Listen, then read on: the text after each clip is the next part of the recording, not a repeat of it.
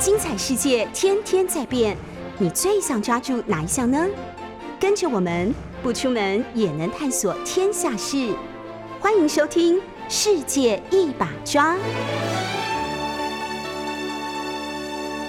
Hello，各位好朋友，大家好，欢迎收听 News 九八九八新闻台。现在收听的节目是《世界一把抓》，我是于北辰。我们同时在 YouTube 的九八新闻台开直播，欢迎大家收看或者收听哦。哇，这个礼拜哈，我我刚看了报纸吓一大跳，我们报纸每一个版面都是蓝色的。我说哇，真是的，是怎么蓝天在线吗？没有啦，是某个厂商买了广告，把所有报纸的头版头条都做了广告，哇，真是这个真是大手笔哈。那但是我看了一下。这个礼拜其实大家关心的是什么事哈？第一个，拜登的亚洲行，呃，到了南韩，到了日本，到底拜登来来的目的是什么？到底拜登为什么只到东北亚呢？东南亚为什么不去？我我认为不是不去，一定会去，时间不一样，因为东北亚跟东南亚所占的整体的经济实力是不同的。一个地方是走的高科技，那东南亚呃也有高科技，但主要是以传统产业。那么两个不同的方式，拜登会用不同的方式去经营。那这次东北亚之行，我觉得重中之重就是南韩跟日本。那南韩是因为尹锡悦取得了政权，当选总统之后，呃，整体拜登希望抓住这个时间的契机，能够跟尹锡悦畅谈一些未来美国跟韩国之间更进一步的经济甚至是军事的合作。因为呃，其实大家不有没有这个印象哈？我记得我我们以前在年轻的时候。最常提到就是我们反共最坚定的盟友是谁？我告诉你，就是韩国。我们以前只要是提到反共，最坚定的盟友就是大韩民国。呃，是甚至哈，我们在以前在军校，在军校四年级毕业的时候，呃，读到官校四年级毕业，我们会选择最优秀的学生到哪里去？不是到美国西点军校，是到大韩民国的军校，呃，去做一个交流跟交换，每年都会。每一年都会哈，就到韩国，呃，那从什么时候开始呢？呃，我也我也不知道啊，就就没就没有再去了，就没有再去了。其实这是一个很大的转变，也就是当时整个姑息主义越来越弥漫，就是大家认为可以利用中国去抵抗啊苏联，可以利用中国去限制苏联，然后甚至后期就苏联虽然已经垮台瓦解变成俄罗斯了，大家很多人还是想说。可以透过呃经济的开放改革，让中国慢慢步入资本的资本的这种社会，然后让他抛弃了这个社会主义，呃，回归到自由民主的这个政体。呃，曾经有一度，美国的总统好几任的总统都这样想，说好的日子谁不想过？自由的空气谁不想呼吸？能够无忧无虑的生活，能够不受限制的呃这个制度，应该是每个人都想的。没错。我我相信哈，中国十四亿人口没有不向往自由的，中国十四亿人口没有一个人不向往走向民主、走向开放。呃，但是呢，不敢说，不敢言，哎，因为你一讲话，整个整个威权体制还在嘛，他而且说封城就封城啊，说禁止就禁止啊，所有党的指示就不能改变，一切都是以党为党为依归，一切是以党的利益为利益。我相信没有人喜欢这种制度，可是呢？怎么办？没办法，只好接受。所以美国在这段时间开始，他对于整体世界的观念，还有对于中国的想法，也做了很大的改变。从前是把中国当成美国最佳的盟友，哈，最佳的盟友。为什么我要这样讲呢？呃，从好莱坞看世界，哈，你可以看看好莱坞电影。好莱坞电影大概在呃两千年左右，哈，在两千年左右，呃，在二十年前。好莱坞电影里面都有中国的因素存在，不管是这个，不管是这个奇异博士哈，里面也有在中国有很多它的因素存在。世界末日那个方舟是谁制造的？中国人制造的，而且里面还强调了很多事情，就是除了中国以外，没有一个国家有这么强大、迅速而且众多的人力跟空间，就是说工业创造能力在中国。已经占了世界呃呃一个非常重要的地位，所以你看解救世界的方舟，大家记得吧？世界末日这这部电影就是大洪水来了嘛，哈，大洪水来，气候剧突然间改变，然后最后解救世界的方舟就是把全世界最优秀、最富有、最聪明，还，甚至是每一种动物都哎都都都都早一点上这个方舟。这个方舟是谁造？解救世界的方舟居然是 Made in China，中国做的。所以你就知道，在二十年前，二两呃两千年左右，那个时候，中美之间他们不是竞争哦，他们是相辅。中美之间是相互依赖，中国需要美国西方大量的外资进入中国，让中国脱离啊落后贫困，能够跻身于呃世界上算是经济的强权强体。所以中国需要外资，也需要美国人的挹注。美国需要什么？美国需要足够大量不予匮乏的劳工与市场，所以中国这块地方，也就是美国觉得不错的地方。所以当时很多美国的大企业，呃，都进入了中国来投资啊。所以我那时候最最常听到人家说的一句话，就是可口可乐啊，卖到台湾来，就算每个人一天喝一瓶，才两千三百万瓶，好了，喝十瓶好了，对不对？那可是每呃，在中国大陆呢？一个人喝一瓶就十四亿瓶，那当然可口可乐往中国发展了。对，后来发现一件事，没有了，中国没有每天一人喝一瓶啊，呃，销售量也没有像他预期的那么高。可是总是比台湾多嘛，台湾小嘛，中国大，所以当时想法就是说，呃，为了经济，为了呃寻求整体经济的提升，然后海外的市场的扩展，所以当时美国跟中国。呃，两千年那段时间是相当相当友好的，就连 NBA 篮球，你看里面多少球星是来自中国啊？王治郅啊，姚明啊，当时我们说哇，移动的长城，那都是一个外一个宣传，一个友好的表现。二十年的时间，从两千年到两千零二十年，二零二零年，这二十年发生了多大的改变？呃，中国开始富有了。中国的经济开始翻身了，中国的外汇存底啊越来越高了，甚至呃中国拥有的美金比美国拥有的美金还要多。那这时候，哎，这时候西方世界意味到了很多很多跟他们想象不同的事。第一个就是经济体改善了，呃，它的全全国的经济的状况提升了，所以相对的，它也在军事预算上挹注了相当相当大量的军事预算。从土法炼钢的一般的装备啊，然后收取俄罗斯的指导，包含了歼二十的逆中战机，包含了辽宁舰航母、山东号航母，一架一架、一艘一艘的下水，一架一架的升空。那么紧接而来的，如果说你只是针对啊国家的安全保障，针对国家的国防工作来提升，好事啊，每个国家都有权利发展自己。啊，自主国防的能力。可是，如果当你的军事力量扩张到让周边的国家足以畏惧、足以担忧、足以害怕，那这就是破坏区域的和平跟稳定了哈。那所以你看这段时间，为什么拜登要往南韩走？为什么拜登要到日本去跟岸田文雄来做一个高峰会？这个问题就是就是关系到了他们的担忧。岸田文雄呃当选首相之后，不止一次的讲啊，日本最担心的事情啊就是台湾的问题，因为台湾有事，日本就有事。台湾如果不保了，日本也不保了啊，所以岸田文雄相当担忧这件事情，因为日本是世界上前三名的经济体，所以他当然会担心这个事情。那么为什么这么担忧呢？啊，因为之前美国的担忧还包含了俄罗斯。因为俄罗斯它的军事力量是仅次于美国哈，全世界第二，所以当时美国对于军事方面它的最大的忧虑是俄罗斯，因为俄罗斯无论是在坦克的数量上、战机的数量上，甚至核弹的数量上，在全世界都是居于第二名。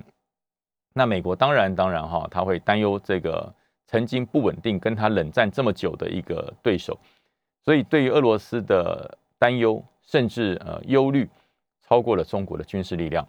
可是从今年的二月二十四号，俄罗斯入侵乌克兰到今天已经九十一天了哈，已经九十一天了。慢慢俄罗斯军事是世界第二的神话跟那个框架，慢慢被世界看清楚了。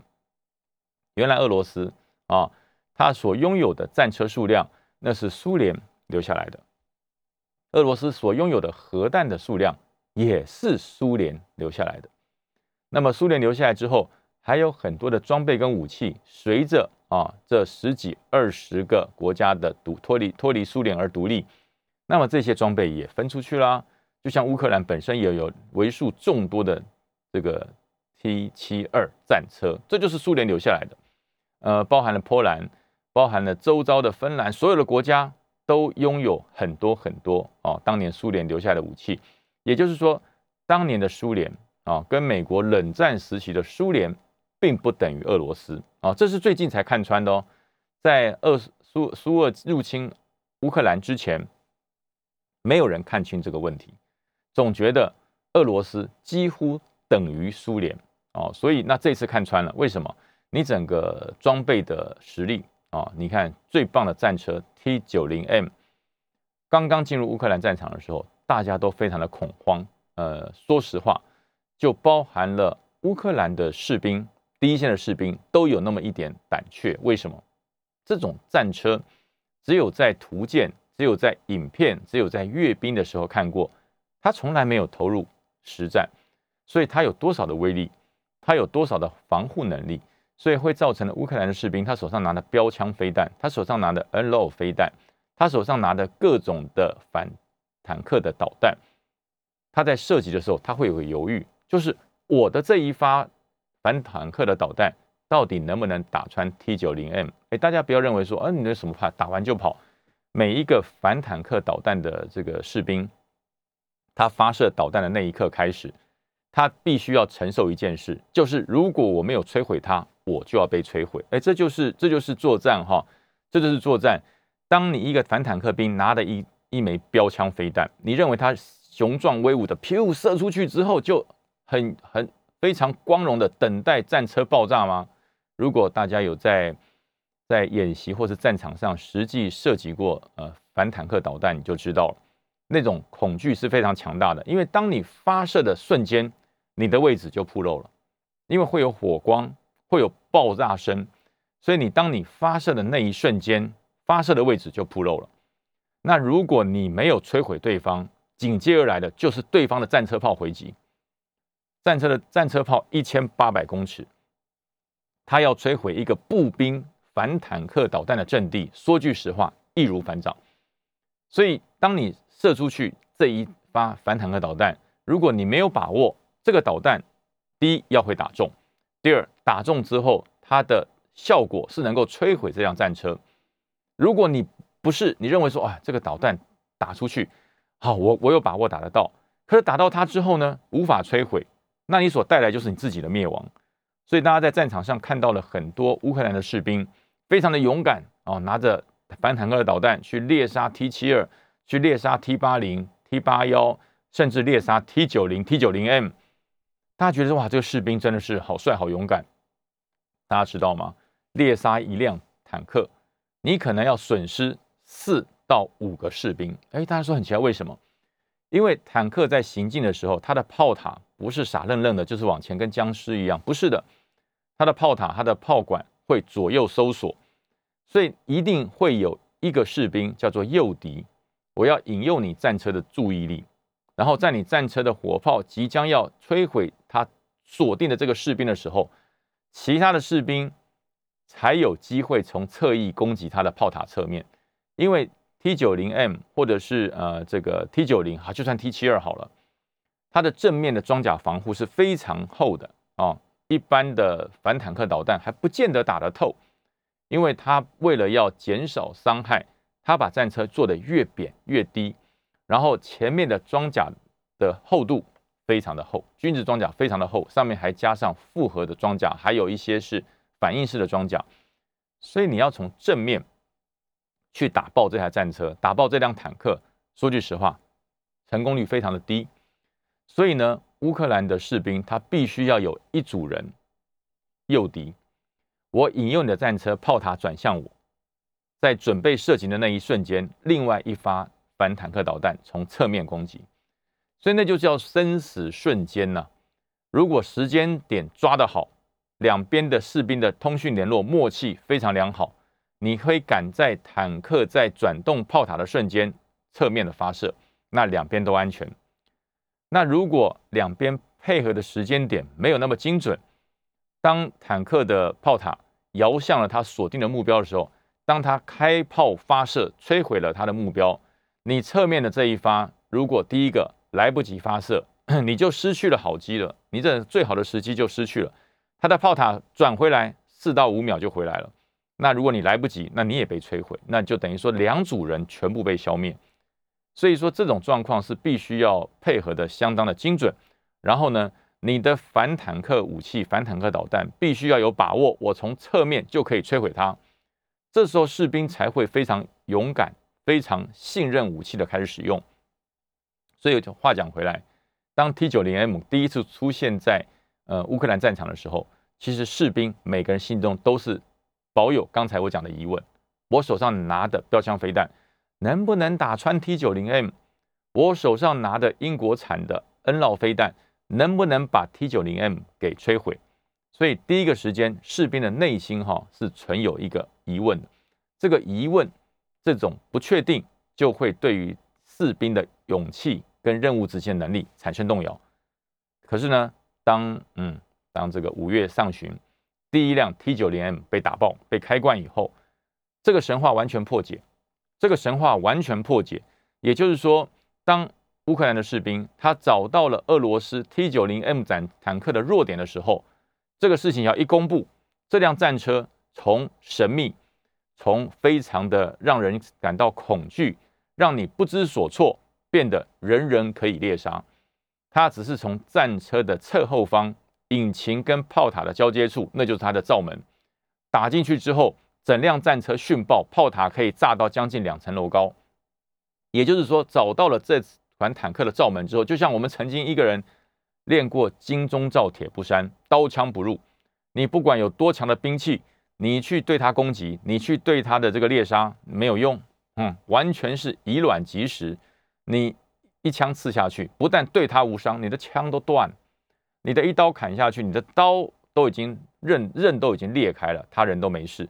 所以金钟罩铁布衫所带给呃攻击者的是一种恐惧，是一种呃压迫，就是你打我我不怕，但是呢我打你你就糟糕了啊！可是呢，当金钟罩铁布衫它的罩门被识破、被看破的时候，公诸于世，每一个拿着反装甲武器的人都知道你这辆 T 九零 M 坦克的罩门在哪里，那就一文不值了。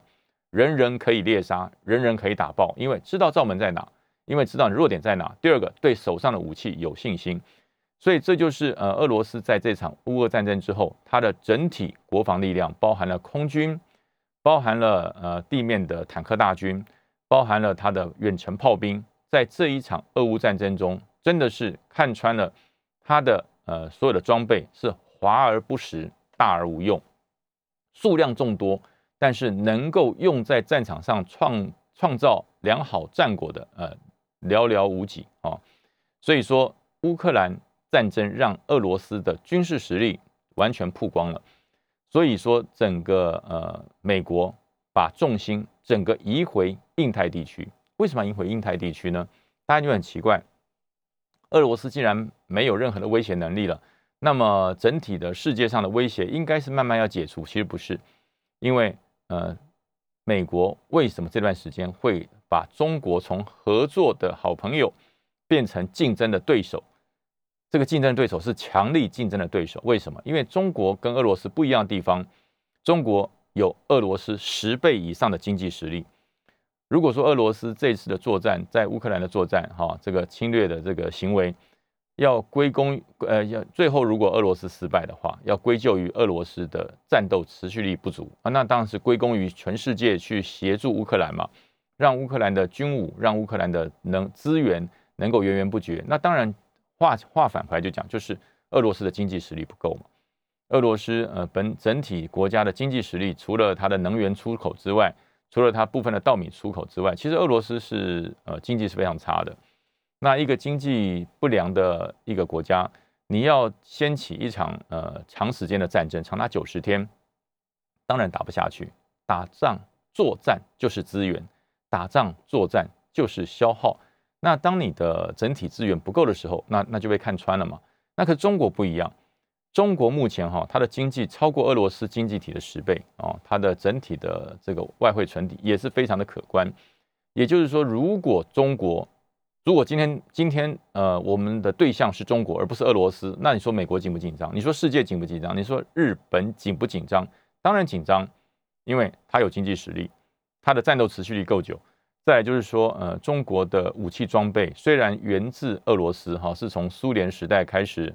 包含了现在中国的一些主力战车，都是从呃俄罗斯的 T 六二或是 T 七二开始衍生出来的哈。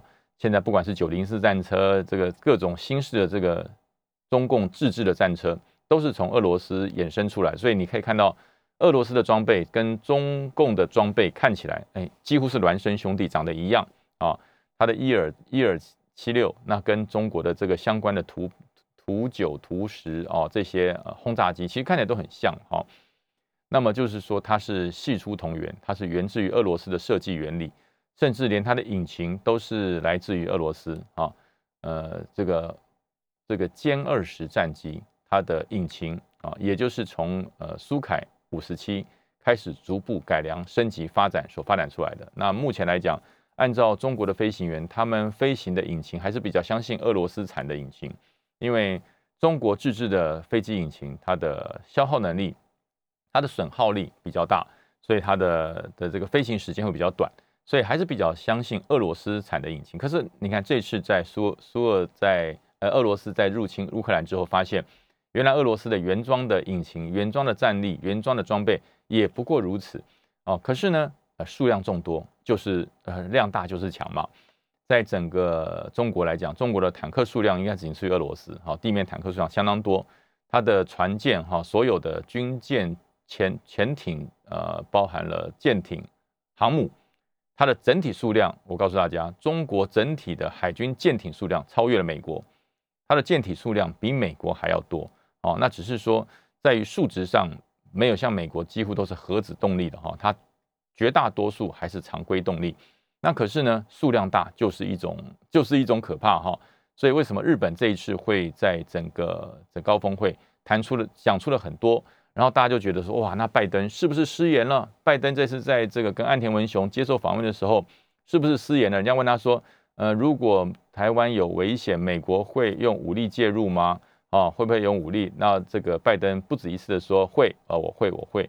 大家觉得拜登是不是又老年痴呆症，又又又失言呢？其实真的不是哈，因为他所讲的位置是在哪？他为什么不在南韩讲？他为什么在日本讲？为什么跟岸田文雄同台的时候讲？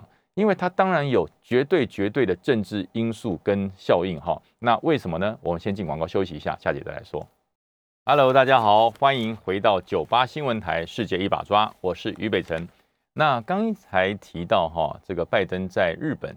是不是失言？是不是又呃又又突然间间歇性的这个 语言失控？其实不是哈，呃，大家回忆一下，早期往前面推啊，美国有任总统叫卡特，再往前推，美国有好几任总统，包含杜鲁门，呃，其实哈，呃，这段时间也包含了前任总统奥巴马，呃，川普例外哈，就奥巴马之前所有的美国总统在遇到了。呃，这些国际的记者刻意或是无意问到他说：“如果台湾有事，美国会出兵吗？”呃，这些呃总统通常都是讲说：“呃，我们不会介入别人的事情，我们是遵照呃这个一个中国的政策，呃，还有美国跟中国所协定的啊各项公报，所以我们不会呃。”突然的去干涉别人啊，我们会在一中政策之下做好呃亚太地区的和平工作。通常美国都是这样讲，然后就会被解读说，哎呀，美国是绝对不会管台湾的。美国的国这个台湾关系法只是要赚取台湾众多的军费啊。所以当美国总统以前哈，就是我讲川普以前的总统，只要被问到这个事情，都是这样讲。然后呃，美国的国务院。跟美国的发言人或是国安会的首席首席的这个这个这个安全顾问，就会私下跟美台湾的外交部讲说啊，我跟你讲不会啦，这个总统的意思是说不希望挑起呃两岸的纠纷，我们对台湾还是非常有情有义的啊，以前都是这样哦。讲完之后，以前的总统哈，在川普以前总统讲完以后，都是中国那方就觉得，你看，我告诉你，老美不会挺你了，老美是现在是我跟我是兄弟啊，我跟美国现在是这个贸易的伙伴，所以美国怎么会管你台湾？对我告诉你，那段时间真的是如此。美国总统只要被问到这个这个这个问题的时候，永远都是用一样的方式答：我们是本着一中政策，呃，我们是本着三大公报啊，我们绝对不会做任何的改变啊，改变亚洲或是呃台海之间的和平问题，都是这样讲。可现在改变，现在从川普到拜登，他们的说法，你看川普跟拜登不不一样哦，川普是非常疯狂的哈。人家叫 Crazy Trump，Trump 非常疯狂的川普。那么拜登呢是非常沉稳的拜登，而且两个分属于不同的政党。那为什么他们讲出的方向跟方式几乎一样啊？只是川普更疯一点，那拜登比较沉稳一点。可讲的方向都是一样啊，都是 Yes，都是都是是的，会啊，都是这样讲。为什么？是什么让美国总统改变？是什么的状况让美国的总统？个个都失言，每个都失言。我告诉大家，大家不觉得时空逆转了吗？角色互换了吗？当美国总统讲出了“会，我们会的，我们坚若磐石啊，我们坚若磐石，我们跟台湾之间的是安全是绑在一起的。”当美国总统讲出这样的话的时候，变成国务院，变成美国国内的这些呃安全顾问发言去安抚中国。哎，大家觉得有没有？有没有觉得时空互换啊？以前是美国总统说不会啦，我们不会超，我们不会逾越我们的角色，我们永远是本着和平啊的的三大公报，然后美国的国务院跟美国的安全顾问来安抚台湾哦，哎，台湾你别不要这样，我们还是好朋友啦，我们还是很骂街啦，我们是好朋友，那别这这总统是基于这国际的无奈嘛哈，他必须要这样讲，你们要体谅一下，我们还是好朋友，呃，有任何的事情美国还是会顾你。以前是总统说东，国务院来安排，呃。这个台湾现在是川普到拜登，是两个总统讲的强硬无比，而国务院来帮总统，哎，跟中国那个地方灭火，哎，没有没有，总统这个意思不是这样子啊，大家不觉得角色互换吗？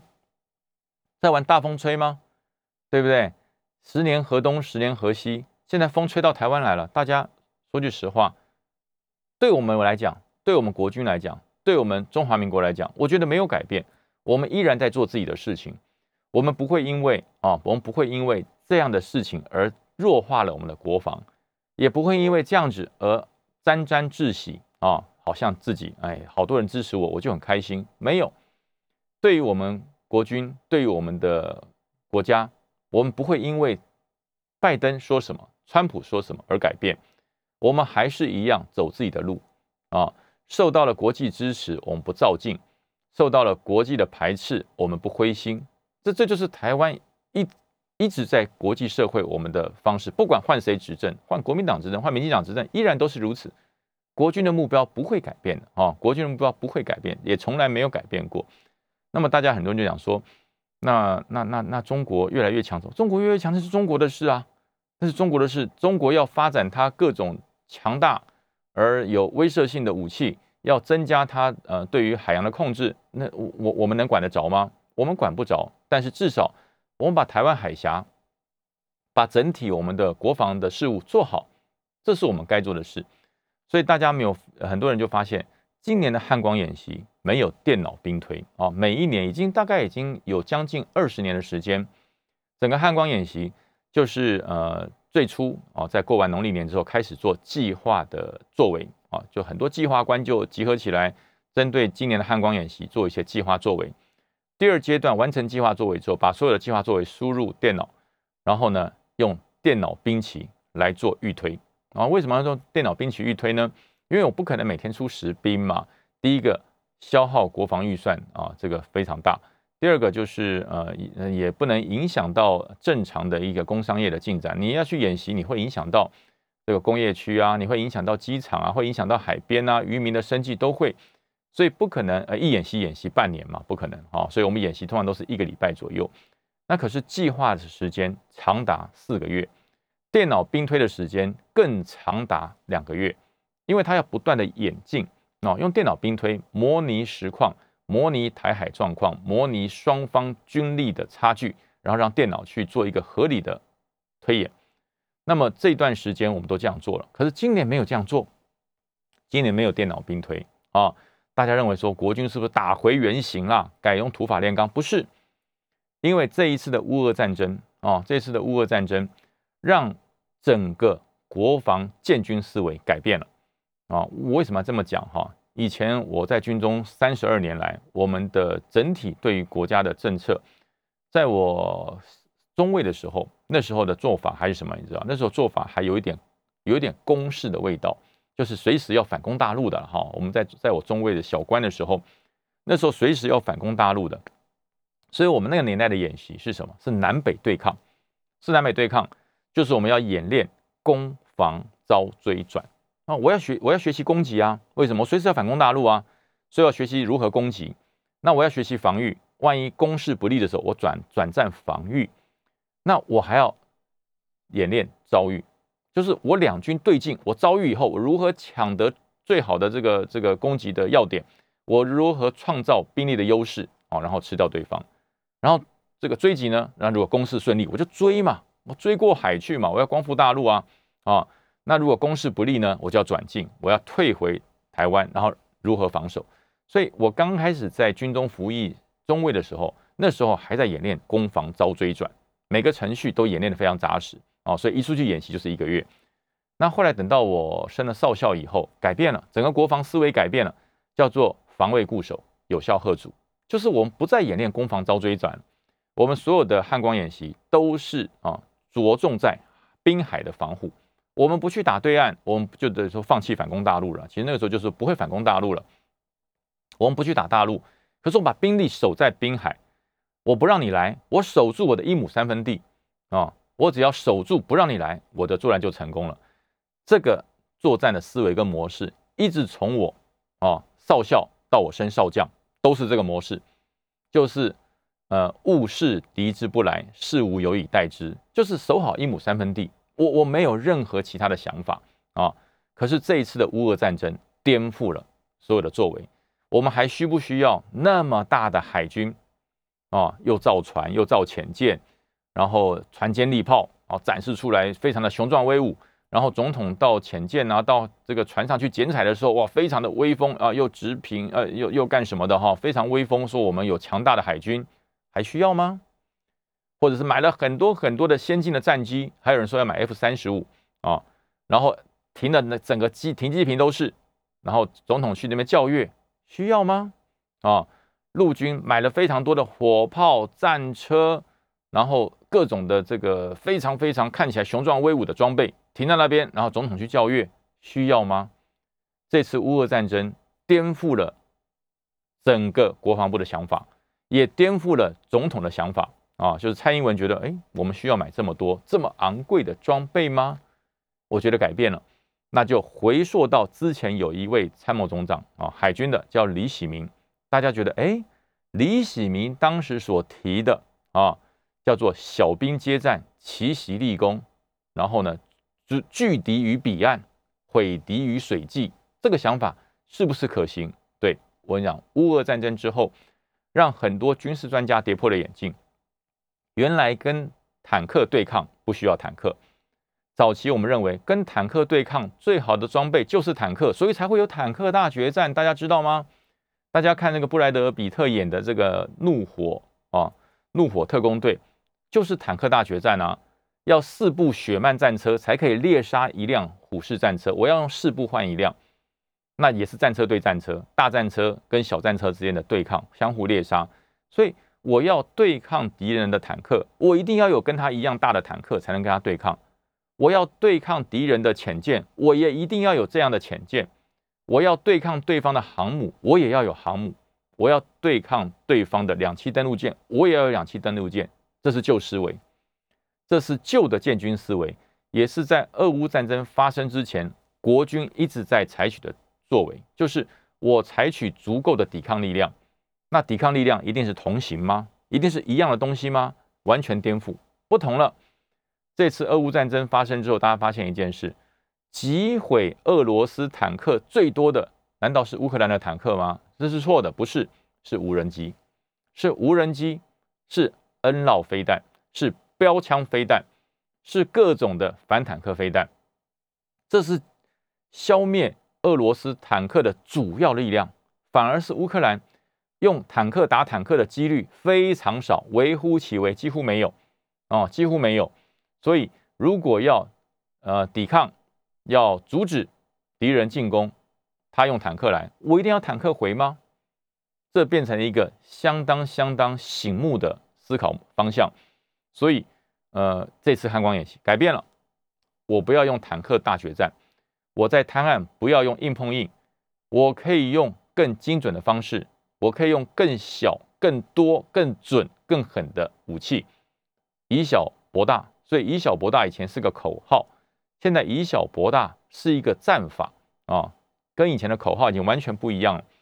所以早期中科院发展无人机，乏人问津啊，乏人问津。我还记得我在担任营长的时候，中科院到虎口来说，他要借我的场地要飞无人机。我还心想，这么大的遥控飞机，这么大声，有什么用啊？与其有无人机，还不如帮我买一辆战车，还比较实际一点，因为它的造价也很高。那么现在中科院经过了几番的改良跟调整之后，我们的无人机它的机载的承受度不会比土耳其的这个 TB Two 来的差，所以现在开始整个国防。工作、国防规划，还有甚至我们的战术战法大要进，如何改变？我们休息一下，进广告，下节来跟大家讲。Hello，各位好朋友，大家好，欢迎回到九八新闻台《世界一把抓》，我是于北辰。我们继续延续哈拜登在日本的拜登保台论的后续效应。呃，其实其实拜登拜登从上任以来开始对台很多的军售，那最近大家说，哎，好像。这个帕拉丁的自走炮好像有一点变化，有点调整，有点改变，是不是拜登后悔了？还是说因为到乌克兰支援的火炮太多了，所以没有火炮可以交给交给中华民国的国军？呃，其实我觉得，呃，在这一次汉光演习的兵棋推演结束之后，大家就会得到非常准确的答案了。也就是说，国防思维的改变，国防方向的改变，建军备战方向的大规模的改变。呃，以前就是需要很多标靶标，这个在做什么？你知道，看板性的装备。例如说，我陆军我就要有 M1A2T 的战车，这是全世界啊算是最先进的战车。那么我空军就算买不到 F 三十五，我要有非常数量足够的 F 十六 V 啊，来当做我们的空军的看板装备。那么海军呢？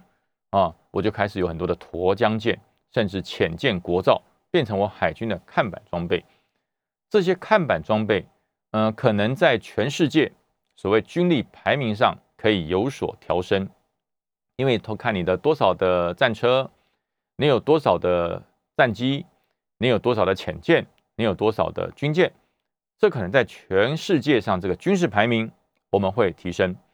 我们现在排名世界二十一，可能这些呃国舰国造 F 十六 V 全部接装 M1A2T。帕拉丁自走炮都能够获得之后，我们的整体的国防的排名、军力的排名可能会晋升到十八、十七，甚至十六。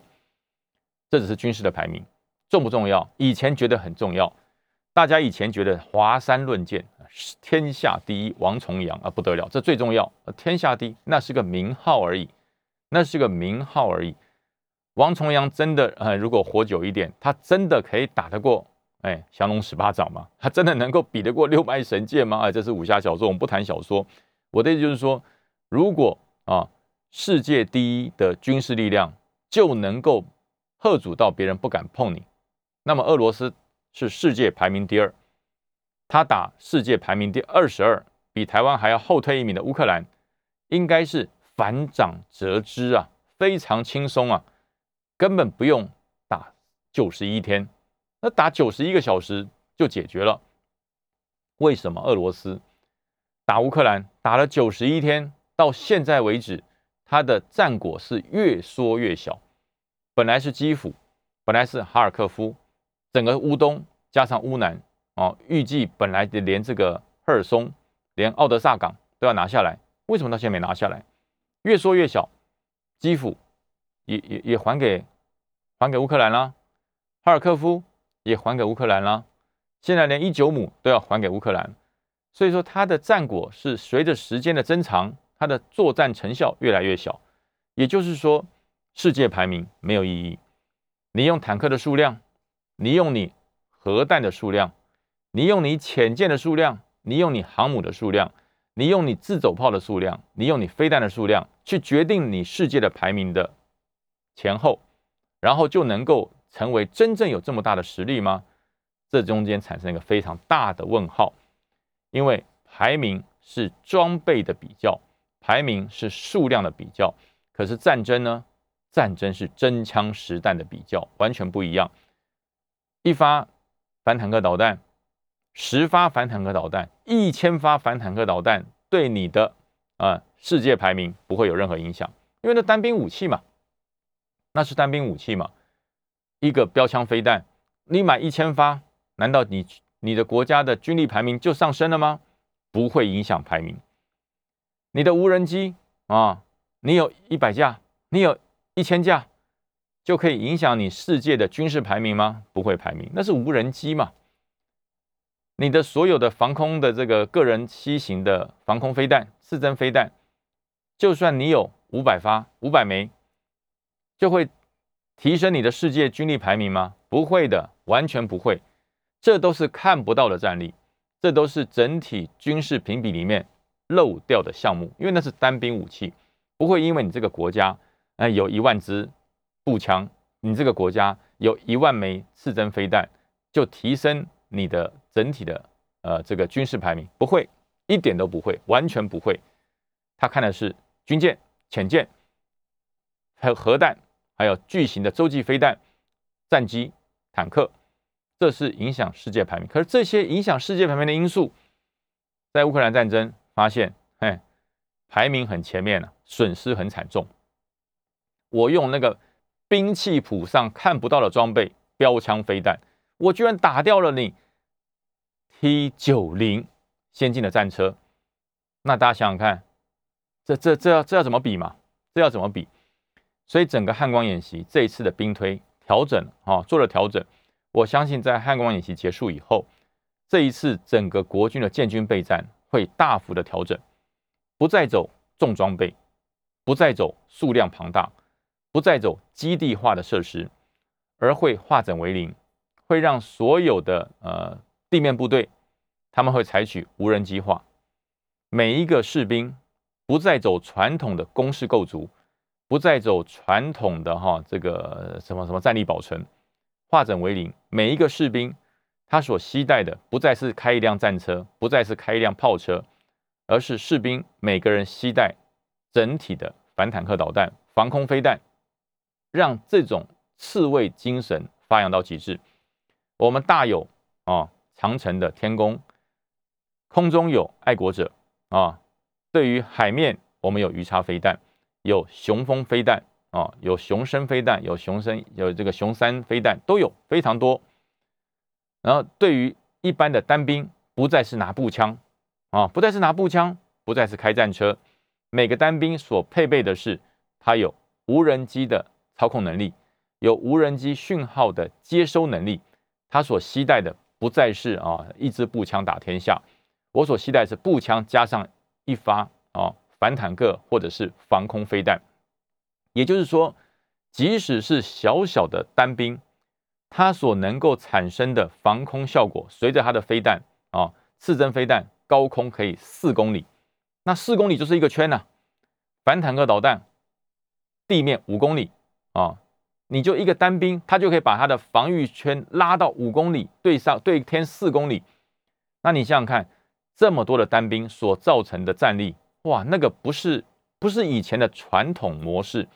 不是以前的传统作战能够比拟的，所以这次汉光演习，我们不再走比人多，我们不再走比装备雄壮威武，我们不再走比谁的火炮口径大，我们不再去比说谁的战机先进，不再去比谁的潜舰的数量多，谁的军舰的数量多，谁的军舰上的火炮口径比较大，我们改的就是化整为零，也就是说，我们要更多。更小、更强、更准、更狠的单兵武器，那这些单单兵呢，就是在我们整体防御的四周分散配置，每一个人四到五公里，每个人前面五公里，空中四公里，那这所产生的这个刺猬的效应才大啊。所以说，陆军未来会朝这个方向去做规划，而海军呢，就是更高层、更高空，它的制海会以飞弹取代啊造舰，会以飞弹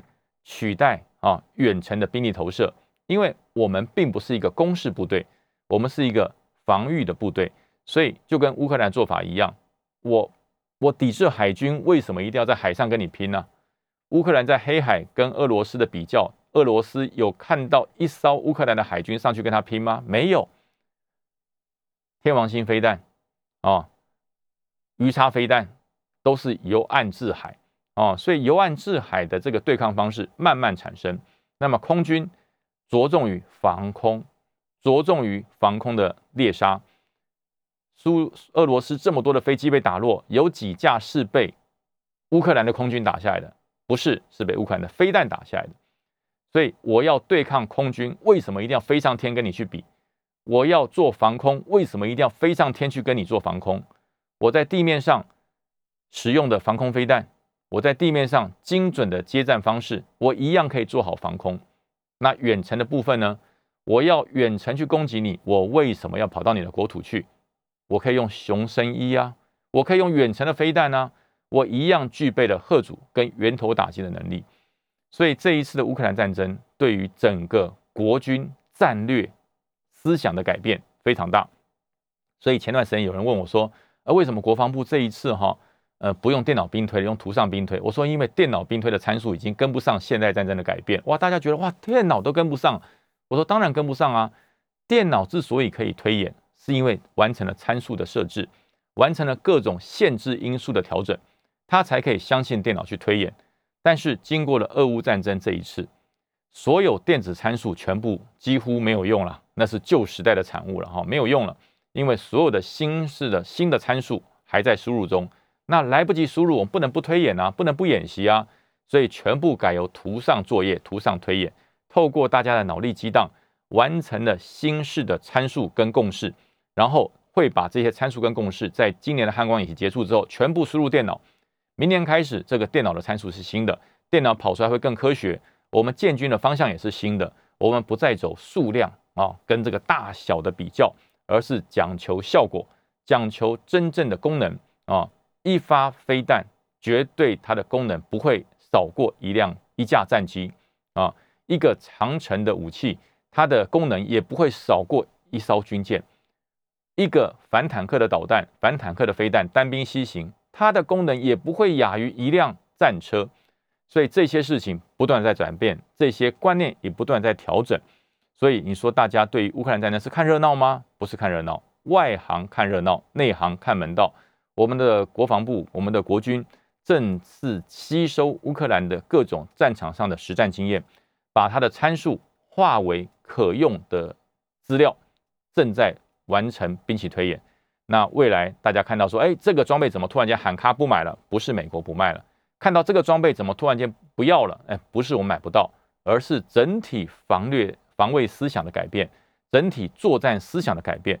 所以未来大家如果看到呃台湾的军队哈国军不再分陆海空了，大家也不要也不要焦虑，因为战力变得更强，小而精，小而强，保卫台湾才是真的。好，我们今天节目到这边，下次再见，拜拜。